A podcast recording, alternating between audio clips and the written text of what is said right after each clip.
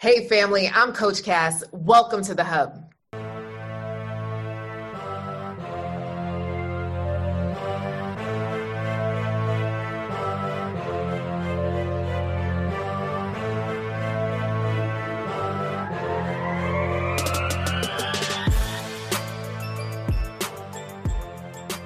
All right, so this is a special episode. I have asked you guys out here in the Twitterverse, Instagramverse, Facebookverse, on my email, all the places to start to submit your relationship scenarios for me to answer. So, kind of like a Dear Abby, but a Ask Coach Cass, right? So, I want you to write in of what your situation is. Give me some details and I will respond. So, this is our very first letter. So, I'm going to read it to you. Here we go. Dear Coach Cass, last year, a few weeks before the world shut down, I met this guy at the store. We had a brief conversation and realized we graduated from the same college. So we exchanged numbers and eventually started having long conversations. We even managed to have a day outing prior to being quarantined. So we spent a couple of months getting to know each other. As we got to know each other, we discovered that not only had we graduated from the same college, but we also knew the same people similar family concerns, the same taste in music, and grew up the same way in church. We even shared an interest in all things basketball. He would initiate most of the phone calls and texts. Then suddenly, the calls and the texts started to dwindle. So I began to make the phone calls and the texts. He would always respond, but no longer made the effort to reach out first. A little later in the year, I found out he wasn't feeling well. So I made a get well video in which he appreciated. So as the months passed, there would be a phone call or a text here and there. We all been there. But always I would initiate the communication. Then finally, during the last few minutes of the last day of the year, I sent him a happy new year text with all the feel good emojis. And he responded the same, but nothing more. Here I am, more than eight months later, having no communication with him because I decided he lost interest and I haven't reached out. But I still can't figure out what happened because I thought we had a lot in common. We've got something in common. All right, you've got something in common. I still wonder if I missed something. Every time we talked, it never felt forced. He responded genuinely and it seemed organic. So, Coach Cass, what's the deal? Did I do something wrong? Why do I feel like I may have misread this guy? Signed, not so love and basketball after all. Oh, oh man, not so love and basketball after all. I'm so So, if you have ever been ghosted, raise your hand, right? Raise your virtual hand send me a message like, have you ever been in a situation where you and a guy hit it off and then suddenly he went missing? Right. So that's what happened here to not so loving basketball after all. Right. So, girlfriend, you have done nothing wrong. All right. What I have come to realize when it comes to ghosting, it's all on that person. Listen, he might have a life tragedy. He might his his health might be that horrible. He might be focused on himself. He might have found a new girlfriend. He might have got a puppy. He might have lost interest. There's so many things. But at the end of the day, it ain't none of your business, right? Say it's none of my business. It is none of my business. What you can take from this situation is one, what did you learn? You learned you liked to talk about basketball with someone. You learned that you liked someone with similar family concerns or a similar background or a similar faith. You liked how you felt in his presence that one time that you spent time together. But when we start to look at the consistency dwindling, listen, honey, when he's just that into you, he is calling, he is texting, and he is seeking to see you and find you wherever you are. You could go back to my last episode, right?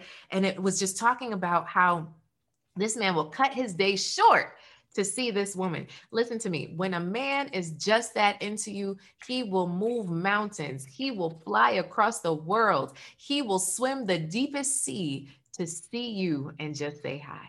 Okay. So, what could you have done better? Stop reaching out. And you did that right? So the the problem is when when things start to turn we're trying to grasp and hold on. So even though he was the one doing the chasing we start to do the chasing to, to try and make up for it or maybe we could make this better. Listen not everyone knows how to say goodbye. So sometimes we just have to say it in and of ourselves goodbye. Because at the end of the day not so loving basketball i want you to think about do you really want someone that doesn't reach out? Do you really want someone that sends one word of text? Do you really want someone that's not trying to set up a date with you? Probably not. So it is your choice. Here's my reminder to you and to every single person listening on the line it is your choice. You choose who you're with. We're not waiting to be chosen. We are doing the choosing. And guess what, honey? He doesn't he doesn't live up to the expectation of a man friend, a boyfriend, a partner, a husband, none of it. Because a husband, a boyfriend, a man friend, a partner would take initiative. Every man loves a chase, right? And even if you said to yourself, oh, well, he's introverted, he already showed before that he would initiate communication, right? So a part of you is like, ah, but what happened? I want to know. So there's two things that you could do. One, you could have a conversation with him. Like hey you know i'm just interviewing people from my past. Keep it there. Um, i wanted to know what happened in our interactions that changed right? I have definitely been interviewed by an ex before because he just wanted to have more self-awareness. So that was something that he did. So you could choose to go down that road or two you could say you know what? You you weren't it sir. And thank you for excusing yourself from my life because at the end of the day, I only want to be with someone that wants to be with me. Repeat after me.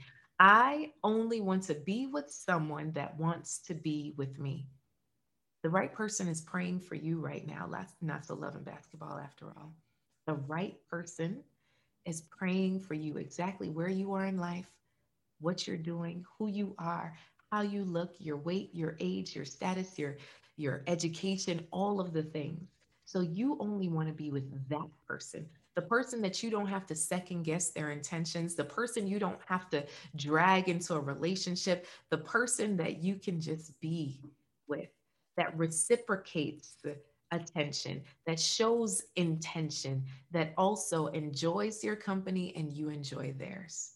So, my advice to you is keep moving, girlfriend and you have done nothing wrong.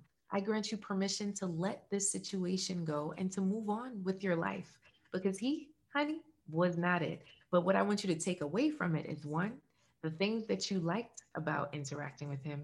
Two, what did you what did you love about him initiating the the communication and sit with that. And three affirm yourself daily. Create a mindset routine that our mindset coach in the Real Love Network talks about is really having that mindset routine every single day to beef yourself up. Because what happens is, is for the last almost year, you've been asking, what's wrong with me? And you know what that does? That just edges away at the very fabric of amazingness that you are. You are a wanted woman, girlfriend. You are worthy of love. You are beautiful, you are kind, you is smart, and you is important. Okay. So, all of the things, I want you to create affirmations, five affirmations for you, and repeat them every single day because too often our negative mindset takes over our, our body. That becomes our mantra. What's wrong with me? Why did he leave? What did I do? Honey, no, his loss. I am amazing. I am a wanted woman. My love is coming to me. The right love, I will know. You know, create the mantra of what you want in your life and go for it.